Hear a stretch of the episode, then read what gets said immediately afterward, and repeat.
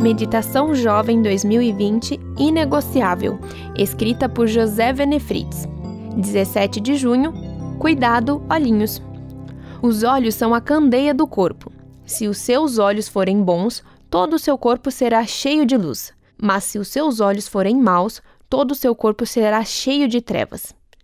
Portanto, se a luz que está dentro de você são trevas, que tremendas trevas são. Mateus 6, 22 e 23.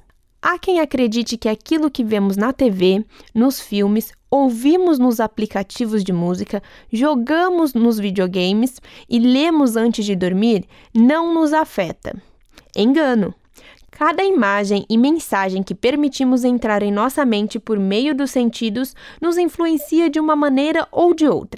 As imagens sensoriais, as referências auditivas e os recursos visuais causam algum tipo de impacto em nossa vida. Se de fato queremos manter limpa nossa casa espiritual, precisamos levar muito a sério que deixamos acessar nossa mente e nosso coração. Os meios de comunicação secular não têm como objetivo agradar a Deus. Os que escrevem as novelas, os roteiristas, os articulistas, os compositores, com raras exceções, não acreditam nos valores bíblicos. A maioria dos produtores cinematográficos e compositores musicais não está preocupada em edificar sua vida espiritualmente. É nossa responsabilidade discernir o que deixamos entrar em nossa vida e o que mantemos do lado de fora. Essa é uma peça importante no quebra-cabeça de nossa vida espiritual. Qualquer coisa que contamine nossa mente prejudica nossa relação com Deus e até mesmo com os outros.